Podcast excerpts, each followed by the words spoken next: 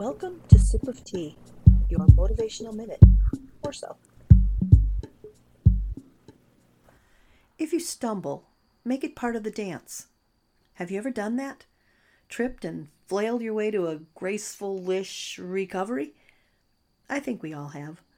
Whether it's an actual trip or maybe some other unexpected life glitch. In that moment, you feel like a million eyes are on you, even if no one's there to see you.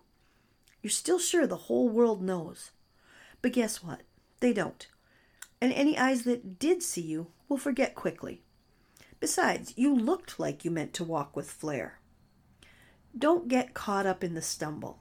Focus on the dance or whatever it is you were doing before the oops. We all fall. We all make mistakes. Own it.